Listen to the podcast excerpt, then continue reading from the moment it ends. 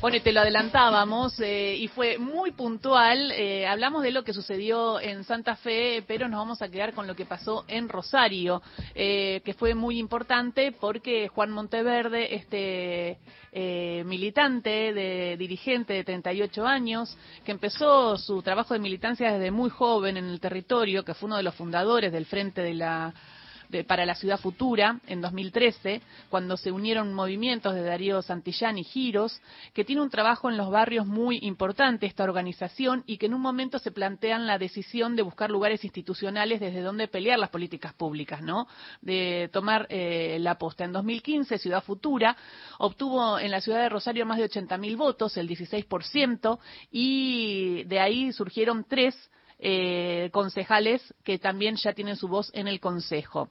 Eh, bueno, uno es Juan, ¿no? Eh, Juan Monteverde. Y eh, hoy, en alianza con el Movimiento Evita, Juan Grabois y otras organizaciones, Ciudad Futura gana la interna peronista en Rosario y Juan Monteverde se convierte en el candidato que va a competir mano a mano contra el intendente actual Pablo Hapkin, que fue Conjuntos por el Cambio. Así que es un gran, gran desafío, Juan Monteverde. Gracias por venir. Buenas, ¿cómo están? Gracias a ustedes por, por la invitación. Bueno, eh, ¿cómo, ¿cómo estás viviendo estos días y cómo eh, pensás eh, en, encarar esta campaña que viene ahora? Porque prácticamente sería como un balotage, ¿no? Sí, bueno, eh, trabajamos mucho, muchos años, mucho tiempo, con, con una perspectiva diferente, intentando cambiar la cultura política, intentando construido otras, otras lógicas de vínculo entre, entre la política y la sociedad. Creo que hoy estamos en un momento en que otra vez se pone muy en cuestión ese, ese vínculo. Y nosotros hace mucho tiempo que venimos apostando por una construcción de abajo hacia arriba, de la periferia al centro, intentando justamente vincular la política con la vida cotidiana. Por eso nuestro partido se llama Ciudad Futura. Debe ser el único partido del mundo que tiene la palabra ciudad en su nombre. Y eso no es por una cuestión de que, bueno, pensamos que solo vamos a eh, hacer la revolución y vamos a resolver todo el problema en una ciudad sino que ahí hay una hipótesis de construcción política que es acercar las decisiones al lugar donde esas decisiones tienen, impacto. Es decir, que, la gente, que la ciudadanía, que el pueblo decida sobre sus propios, sobre sus propios destinos. Y esta forma de construcción política, que muchas veces está asociada, bueno, con ideas nobles, con métodos eh, justos, eh, con causas y con banderas eh, buenas, está todo bien, pero a la hora de gobernar siempre se elige a otro. Bueno, lo que pasó el domingo pasado en Rosario es que eso cambió. Digo, se rompió esa lógica y che, estas ideas nobles, estas, esta forma de construcción política pueden nada más y nada menos que gobernar la segunda ciudad argentina y la, la ciudad con más problemas hoy en nuestro país. Ahora, Juan, eh, vos venís de hacer un trabajo territorial importante. Eh, ¿Cómo fue el trabajo de Ciudad Futura y cómo fue el desafío de juntarse con Movimiento Evita y con otras organizaciones sociales que quizás tenían diferentes visiones? Mira, te voy a dar un dato de esto del trabajo territorial. Nosotros empezamos a militar en el año 2005. Nosotros éramos un grupo de compañeros y compañeras que no nos sentíamos representados por ningún espacio. Veníamos de la crisis del 2001, del que se vayan todos, de, de la crisis de, de, representación política. ¿Y, Dijimos, ¿y vos bueno, eras de Giros o de Santillán? De, de Giros. De hecho, te iba a dar un dato. Nosotros nos conocimos en el año 2007 en Rosario, en una inundación muy grande que, que hubo, sí. que vos fuiste a hacer una, una, nota, creo que, si no me equivoco, el, para el programa la de la Liga, puede ser. Bueno, en el año 2007, el barrio nuestro, Nuevo Alberdi, donde empezamos a militar, hubo una gran inundación, nosotros teníamos dos metros de agua en el centro cultural, eh, y ese, digamos, fue una, una experiencia muy traumática, pero muy potente desde la organización comunitaria y me acuerdo que nosotros estábamos en medio del centro evacuado sacando a gente en canoas y llegaste vos con las cámaras y un gran informe que se hizo para, para Telefe, creo que salía. Sí, para Telefe, bueno, para... Ahí, ahí nos conocimos. Para Juan, eh, yo no me, no me acuerdo, o sea, sí me acuerdo de, me acuerdo de del esa evento, nota, digamos. me acuerdo del evento y vos ya estabas ahí. Claro, ¿Cuántos años tenías? Vos, yo, y yo tenía 20 más o menos, 23, 22. Sí, sí. Claro, 22. porque está, estamos hablando de hechos que pare, parecen lejanos en el tiempo, son bastante cercanos y en esto de digo esto para, para, decir que hay un montón de, de, niños o adolescentes o posadolescentes que no creen en, el, en, la herramienta de la política. Ustedes son fervientes cultores de la herramienta de la política. Y de la militancia y de que también estas cosas que nada se consigue rápido y fácil. Digo, e, esto que hoy está sucediendo, que quizá mucha gente hoy en Argentina dice, che, mirá lo que está pasando en Rosario, hay un fenómeno político nuevo, bueno, viene desde el 2007 en el medio de un barrio inundado, digamos, ayudando a la gente a salir de, del agua. Digo, nada, nada pasa simple. Yo siempre uso, una frase de, los movimientos sociales mexicanos que dice que la mayor victoria de los de arriba es habernos convencido a los de abajo que lo que no se consigue rápido y fácil no se consigue nunca.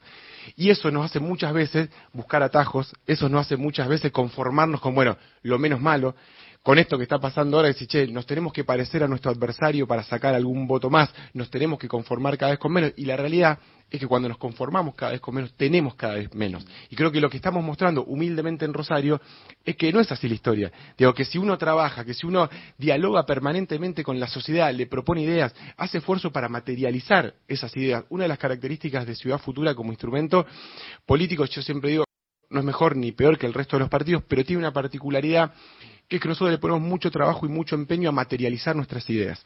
Es decir, a decir, bueno, ¿cómo es esa ciudad futura, esa sociedad que queremos para mañana? ¿Cómo la podemos empezar a materializar ahora en el presente con los instrumentos que tenemos a mano, que no son los mejores porque vivimos una sociedad injusta? Ahora fundamos escuelas donde el Estado no lo hizo. Hacemos producir la tierra y llevamos alimentos sanos y baratos a, la población. Eh, abrimos espacio para la cultura. Una cantidad de cosas que dice, che, mira, si organizamos la sociedad de otro modo, los resultados pueden ser distintos y no solamente vamos a tener una sociedad más igualitaria y más justa, sino también una sociedad más eficiente, más pacífica, más mejor repartida las cargas y los beneficios de vivir en sociedad. Pero lo mostramos con ejemplos concretos. Entonces la gente va, qué sé yo, a nuestras escuelas o a nuestros espacios culturales o consume nuestros productos del tambo La Resistencia, que resistimos el último tambo que quedaba en, Rosario, hicimos una fábrica de productos lácteos y hoy nuestros quesos llegan a la mesa de gente que capaz que no piensa casi nada como yo, pero dice, che, para, estos pibes se organizaron, tienen un partido, se presentan a elecciones, hacen escuelas y además en un producto de calidad que es mejor que la primera marca de lácteo que comprar un queso en Argentina. En el país de las vacas es un lujo. ¿Cuándo vamos a desnaturalizar eso? Eso es política. O sea, que en el país de las vacas y la tierra, comer un pedazo de queso sea un lujo que se pueden dar a algunos sectores de la sociedad, bueno, estamos bastante mal organizados. Si nos organizamos distinto, tenemos otro resultado. Juan Monteverde es eh, quien habla, lo vamos a dejar eh, tomar agua. Acá en la mesa hay una rosarina, digo, porque yo nací en Rosario, pero no me crié tanto ahí, pero me crié en la Patagonia. Pero Ingrid va y viene todo el tiempo. muy y dice, y dice yo me siento rosarina por adopción. Sí, conoce eh, mucho y conocía también toda la construcción de Ciudad Futura. Sí, claro. Además, eh, recuerdo cuando en 2017 presentaron la lista, solo de mujeres, que fue impugnada por ser solo de mujeres de una manera absolutamente ridícula. Eh, y la, Presentamos una lista con Karen Tepp, que es eh, actualmente concejala, de hecho hizo una gran elección el, domingo. En, el 2017 las compañeras plantearon, en medio del auge de la lucha feminista,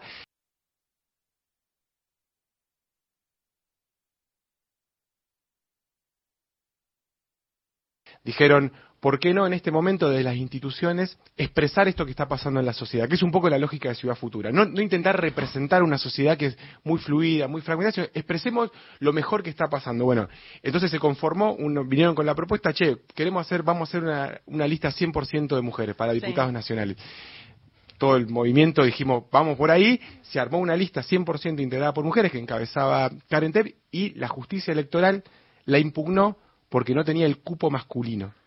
Sí, no, no, eh, en desconocimiento de la ley. Una se, armó todo un debate muy interesante, que era también lo que, los que buscábamos, le fue muy bien a esa, a esa lista y, también intentó sacudir un poco las estructuras de la política. Lo que yo te quiero preguntar es sobre un tema que obviamente sobrevuela todo el tiempo cuando una persona habla de Rosario y de hecho las personas en Rosario dicen, ay, qué bueno que vengas a Rosario Hoy, eh, cuando todo el mundo tiene miedo de venir a Rosario, eh, se habla del narcotráfico. Digo, hay ahí un asunto del que no se puede que no se puede omitir eh, y, y, es una ciudad presente, no es del futuro, ¿no? ¿Qué hay ahí?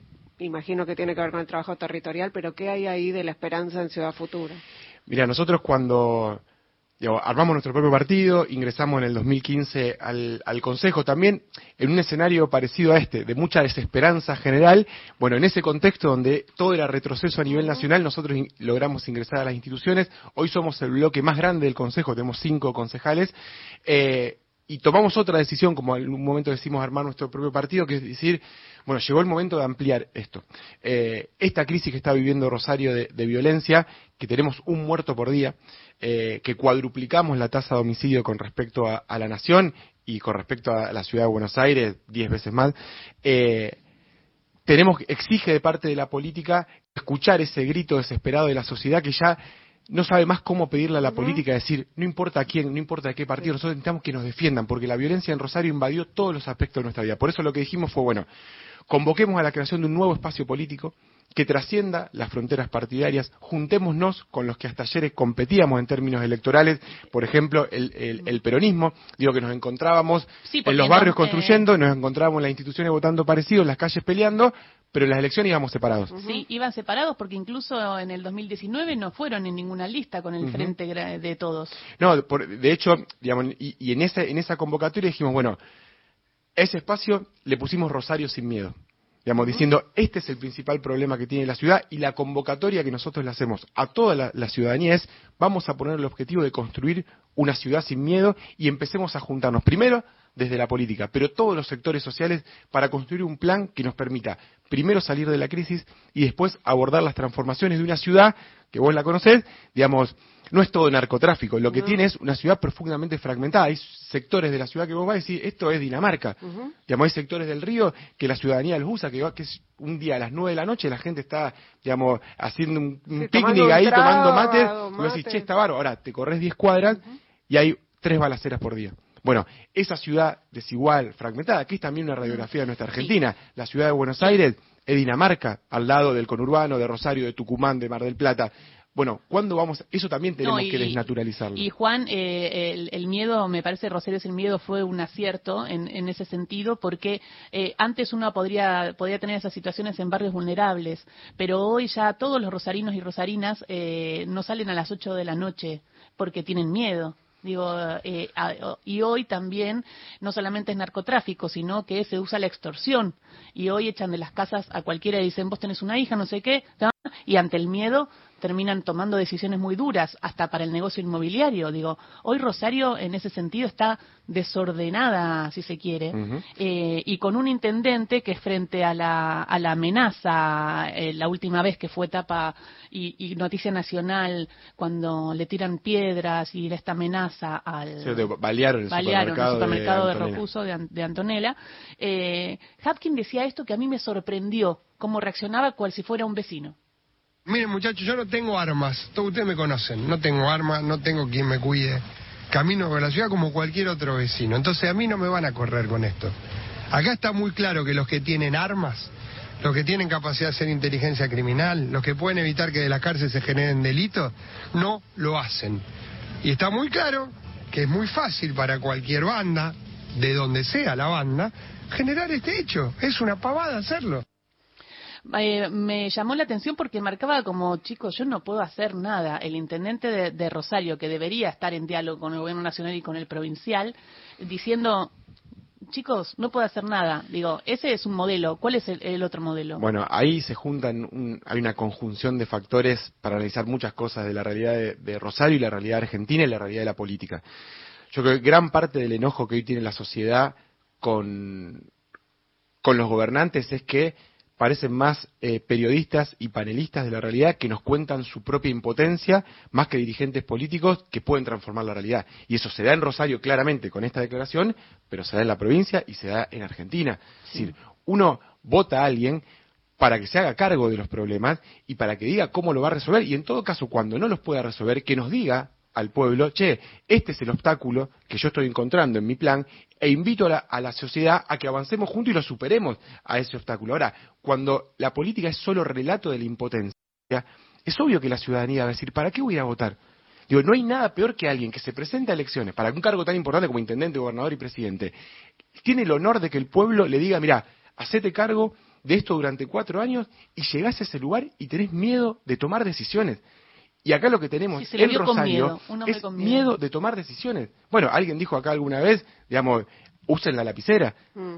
Hay otros trabajos, además de ser intendente, gobernador. O sea, si no querés tomar decisiones, si no querés hacerte cargo de, la situación, bueno, dedicate a otra cosa. Yo creo que eso tiene una vigencia total en Rosario y en Rosario hay que recuperar la autoridad del Estado. Hoy hay zonas de la ciudad que gobiernan, no gobierna el gobierno, gobiernan otras fuerzas mafiosas, digo, pedazos de determinados barrios, sectores de la economía partes del Poder Judicial. Hoy está preso el jefe de los fiscales en Rosario. Preso, o sea, el que tiene que investigar los delitos está preso por formar parte de una banda. Tenemos preso a un empresario que fue estrella durante los últimos 10 años de la ciudad, empresario vinculado al negocio inmobiliario y que fue presidente del puerto de Rosario, hoy está preso por formar parte de una banda narco, no por lavar plata, por formar parte de una banda narco. Era la misma persona que firmaba convenios urbanísticos con el intendente anterior. Entonces, eso es la diferencia entre una ciudad insegura y cuando la violencia y el narcotráfico permeó absolutamente todo. Por eso, de esa crisis profunda tiene que, tenemos que salir con un gran acuerdo social. No va a ser solamente el plan de Juan Monteverde Intendente, va a ser el plan de una ciudad que se puso de acuerdo, estableció sus prioridades y se organizó de un modo tal para llevar adelante esa pelea. Si un intendente tiene que liderar, tiene que marcar un rumbo, tiene que convocar a todos y tiene además, y con esto cierro la pregunta, sentar al gobernador y al presidente de otro modo. Nosotros lo que sentimos en el mal llamado interior del país es que gobierne quien gobierne en Argentina, muchas veces nos terminan gobernando como si fuésemos una colonia. De la misma manera.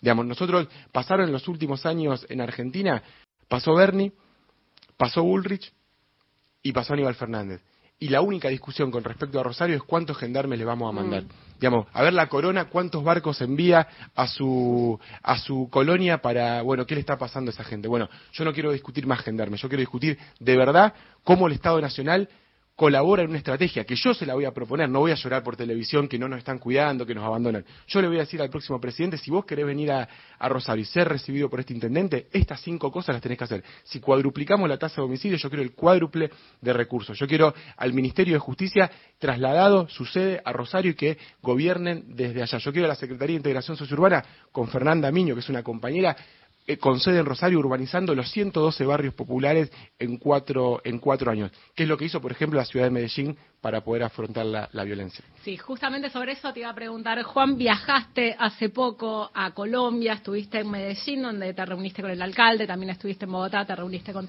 distintos políticos. ¿Qué inspiración sacaste de este viaje eh, en ciudades donde tuvieron problemas similares a las que tiene hoy Rosario y en un momento donde en el mundo, frente, digamos, a temas de inseguridad y de mafia, se plantea más la represión, modelos como el de El Salvador, de Bukele y no tanto la inclusión como si habla, por ejemplo, el presidente de Colombia, Petro, que dice, esto, de esto se sale con inclusión.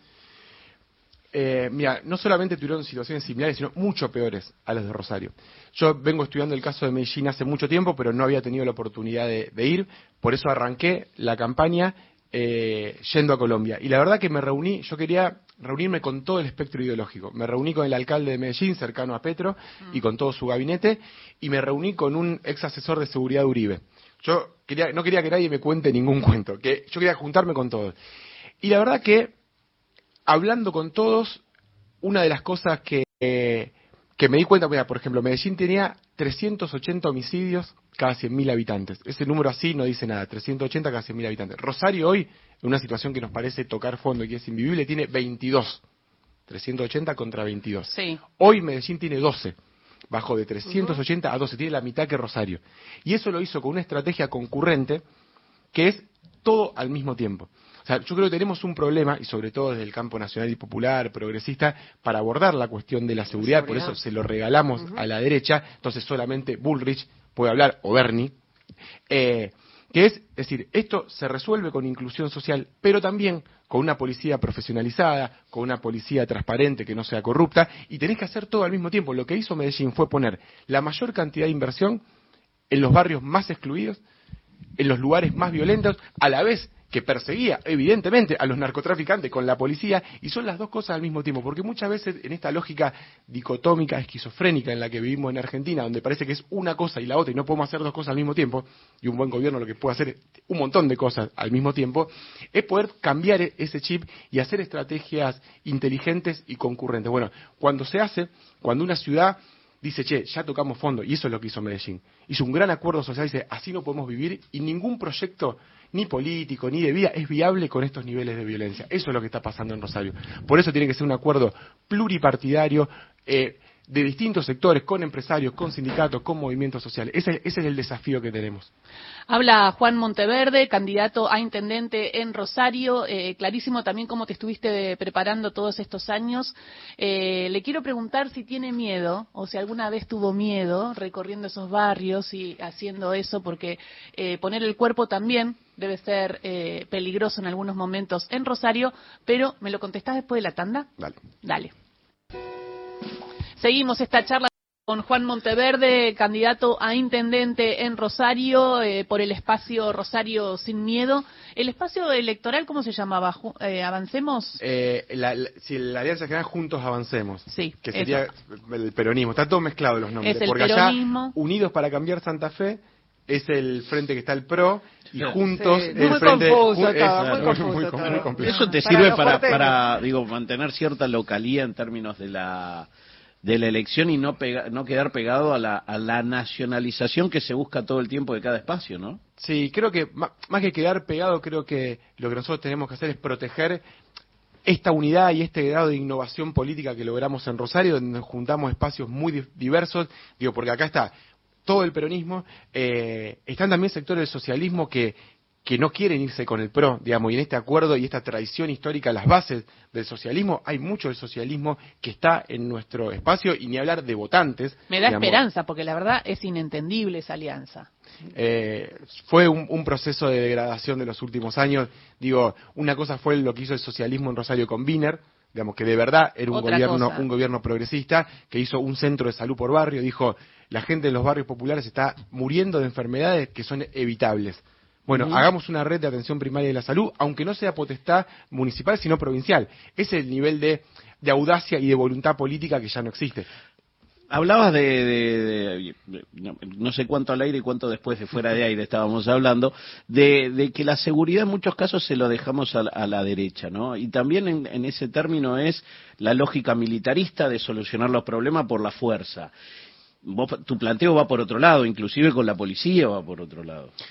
Sí, a ver, cuando uno habla de, la integralidad, significa esto. Cuando nosotros decimos urbanizar los barrios populares, y por ejemplo estamos ahora mismo en Rosario urbanizando Nuevo Alberdi, que fue el barrio que empezamos a- donde empezamos a militar, urbanización no es solamente llevar un caño de agua, que lo hicimos, que pusimos agua para 2.000 familias, que es evidente que en el siglo XXI no puede haber gente sin agua. Es llevar agua, pero también llevar, por ejemplo, una sede de la universidad pública. Llevamos una sede de la universidad eh, al barrio para hacer de puente entre la realidad territorial y el sistema que es ejemplo en el, en el mundo de educación pública, pero que el pueblo no accede masivamente. Bueno, digo, es llevar pavimento y llevar internet, es recomponer ese tejido social que está roto por tantos años de, neoliberalismo y que es donde hace mella el narcotráfico. El narcotráfico consigue esa mano de obra para implementar la violencia en ese tejido social que está absolutamente roto. Hay que regenerarlo de ahí. Y con la cuestión de la, de la policía, que recién lo charlaban fuera de, de aire, hay todo un debate sobre, bueno, vos tenés una policía provincial con graves problemas de corrupción, ¿qué haces desde una ciudad? Y muchas veces, de hecho, el intendente lo dijo, después se retractó, eh, y, y- y muchas veces aparece la idea de una policía municipal. Dice, bueno, ¿por qué no crear una policía propia y conducirla desde, desde ¿Y a vos la qué te intendencia? parece? Y nosotros estábamos en ese debate y cuando fui a Colombia, con cada uno que me reunía, repito, en este amplio espectro, desde el intendente de Medellín de izquierda cercano a Petro hasta un ex asesor de Uribe, le hice la misma pregunta a todos. Mira, estamos en esta situación. ¿Qué nos recomendás hacer? ¿Avanzamos con una policía municipal o no? Todos me dieron respuestas ambiguas. De hecho, me decían, bueno, si la hacen ustedes de cero, puede ser porque le van a dar un- una orientación correcta. Y el que me dio la respuesta más contundente fue el ex asesor de Uribe. Me lo contestás después del informativo. Mira, me debe. Juan, Juan Monteverde me debe dos. Si alguna vez tuvo miedo y eh, ¿qué, va, qué, qué le contestó este representante de la derecha de Medellín sobre crear una policía local o no. Llegan las noticias. Qué interesante es poder analizar todo lo que sucede en Rosario y tener un mano a mano en el estudio con el candidato intendente de Rosario, Juan Monteverde. Acaba de ganar eh, las PASO, es el candidato y va a enfrentar al actual intendente Hapkin. Eh, y Juan, en un momento te preguntaba, vos venís del territorio, venís de la militancia desde hace años, pero el lema fue, es un Rosario sin miedo. ¿Cómo convivís con el miedo? ¿En algún momento tuviste miedo? Eh, a ver, hay, hay veces que pasa, con el miedo pueden pasar dos cosas. Eh, no siempre, eh, no siempre es negativo. Digo, muchas veces el miedo activa el espíritu de supervivencia y uno saca más fuerza que no parecía que no tenía. Digo, buscando una salida puede correr más rápido, tener más fuerza. Ahora, el problema surge cuando uno no tiene claro cuál es la salida y para dónde salir corriendo, entonces te queda solamente la versión de la parálisis del miedo, que eso es lo que hoy le está pasando a Rosario. Yo creo que nosotros desde la política tenemos que sea, no le podemos pedir a la sociedad cosas que no estamos, no somos capaces de hacer nosotros primero. Y creo que siempre, digamos, tenemos que tener una actitud de enfrentar los desafíos eh, y el miedo no nos puede paralizar nunca. A lo sumo hay que usar ese miedo como combustible para buscar más fuerzas donde incluso pensás que no, que no las tenés. ¿Perdiste compañeros en todo este tiempo? Sí, de hecho a nosotros no, no nos mataron uno, dos, sino cuatro compañeros. O sea, tres en el triple crimen de Villa Moreno, que fue un caso donde matan a, tres compañeros nuestros militantes que hasta ese momento los crímenes se escondían debajo de la alfombra como ajuste de cuentas, como bueno, las bandas y los pobres se matan entre ellos, a partir de la lucha por justicia por el triple crimen cambia esa discusión en Rosario. Después nosotros llevamos a Eduardo Trasante, que era el padre de uno de los chicos asesinados, que fue un emblema de la lucha por justicia, como concejal en, en la ciudad. Y hace tres años esa misma violencia contra la que él peleó también se lo llevó a él y lo mataron de un tiro en la cabeza frente a toda su familia en su casa en medio de la pandemia. Ay, no. Eh, y hoy estamos peleando por justicia y el juicio va a empezar eh, en, unos, en unos meses nada más. O sea, sabemos lo que es.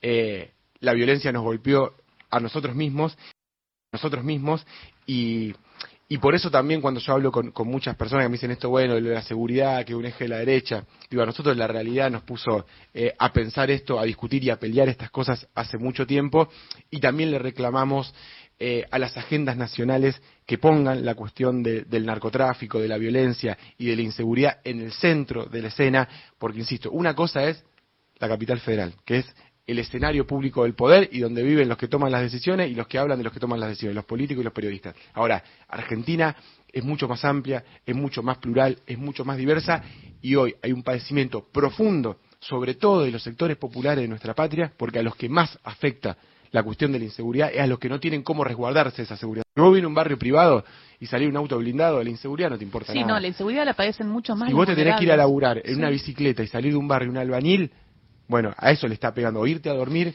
con el, con el ruido de las balaceras, bueno, ahí está el problema. Y yo no veo que tenga el nivel de centralidad, sobre todo de nuestro lado, porque después Patricia Bullrich, la que dice, o cuando Macri decía unir a los argentinos, pobreza cero y lucha contra el narcotráfico. ¿Por qué lo decía Macri a eso?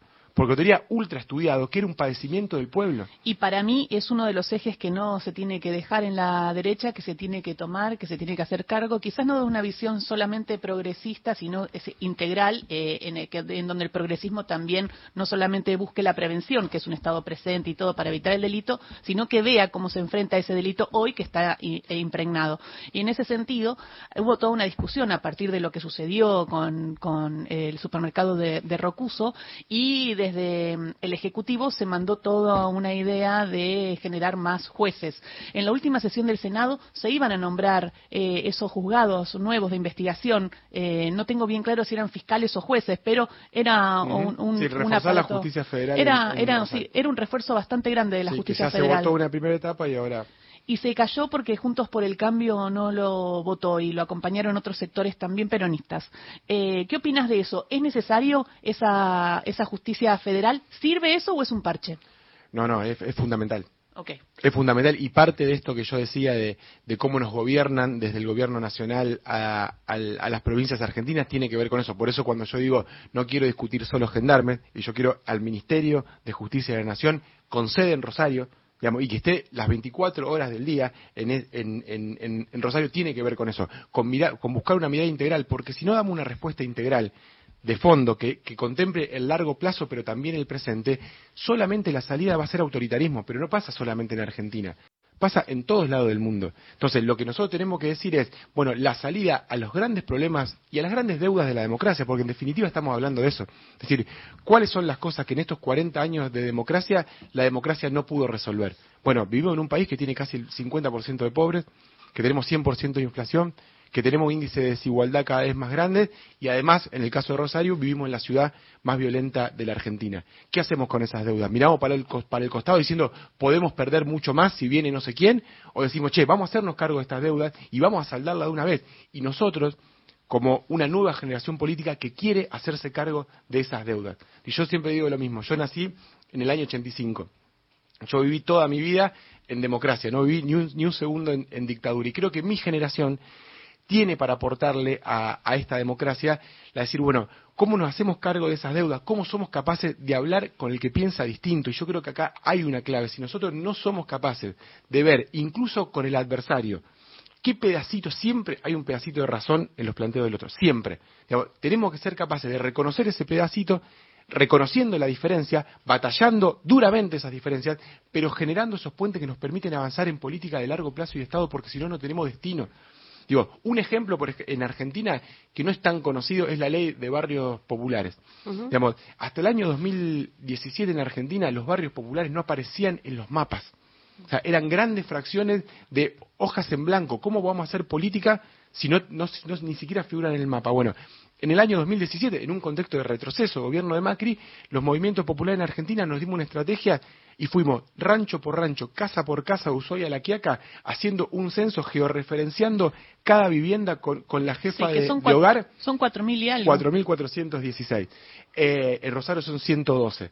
Eh, lo, hicimos el censo, se reconoció y salió una ley que vos decís, bueno, una ley del macrismo, no era una ley del macrismo, una ley impulsada de los movimientos sociales, se aprobó durante el macrismo, durante el gobierno de Alberto se le puso recurso porque un porcentaje del impuesto al dólar y del impuesto a la, al aporte extraordinario a las grandes sí. fortunas fue, Fue- para eso. Eso es una política de Estado. Eso es lo que tenemos que hacer. Políticas de Estado que sobrevivan a los gobiernos, porque si no, no hay manera de saldar esta deuda. Y creo que mi generación tiene ese aporte y en Rosario lo estamos, lo estamos haciendo. Juan, a mí una de las, eh, de lo, mucho de lo que me gusta de Ciudad Futura tiene que ver con eh, ir adelante con el discurso progresista, ¿no? No esconder eh, el progresismo, no esconder eh, la agenda de género, no esconder agendas que otros candidatos y otras candidatas están escondiendo. Y me pregunto, ¿qué hay para decirles? Vos hablaste recién de jefas de hogar.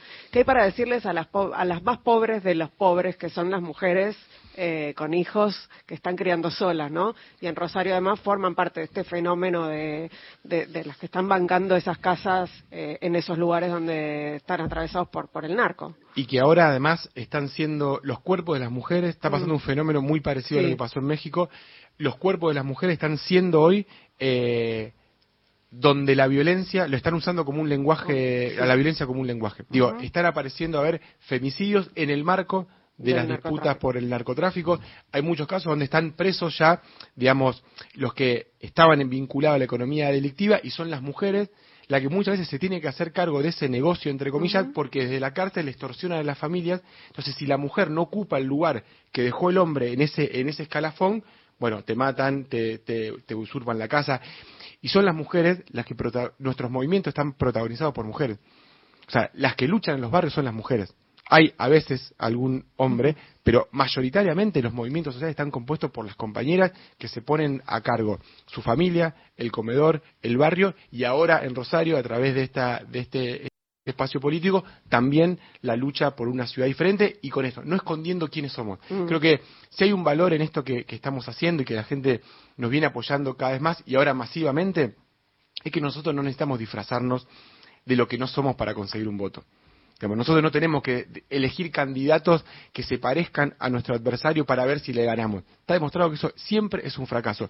Los procesos en América Latina que duraron más tiempo fueron los que avanzaron con las transformaciones más de fondo, no los que se quisieron parecer a lo que en teoría dicen, dicen combatir. Los que avanzaron en, en transformaciones más profundas son los gobiernos que más duraron, son además los que empoderaron a su pueblo y que si después se pierden las elecciones, no nos quiten ningún derecho. Creo que ahí hay un vector que nosotros por el cual vamos a gobernar, que es, yo siempre digo que, que, que la política no es solamente resolver problemas, sino hacer una sociedad mejor. Que en el tipo de, respuesta que vos ensayás de política pública, tenés que resolver el problema, pero además aportar a qué tipo de sociedad queremos construir. Y para mí hay una cuestión fundamental que es que atrás de cada política tenemos que pensar cómo dejamos a sujetos más organizados. Cada vez que de- urbanizamos un barrio, no es una obra pública hecha por una empresa privada que te deja mejores condiciones materiales de vida. Tenemos que Y dejar va. un barrio No, claro. más organizado. En cada política pública tenemos que hacer que el pueblo quede con un pedacito más de poder que el que tenía antes.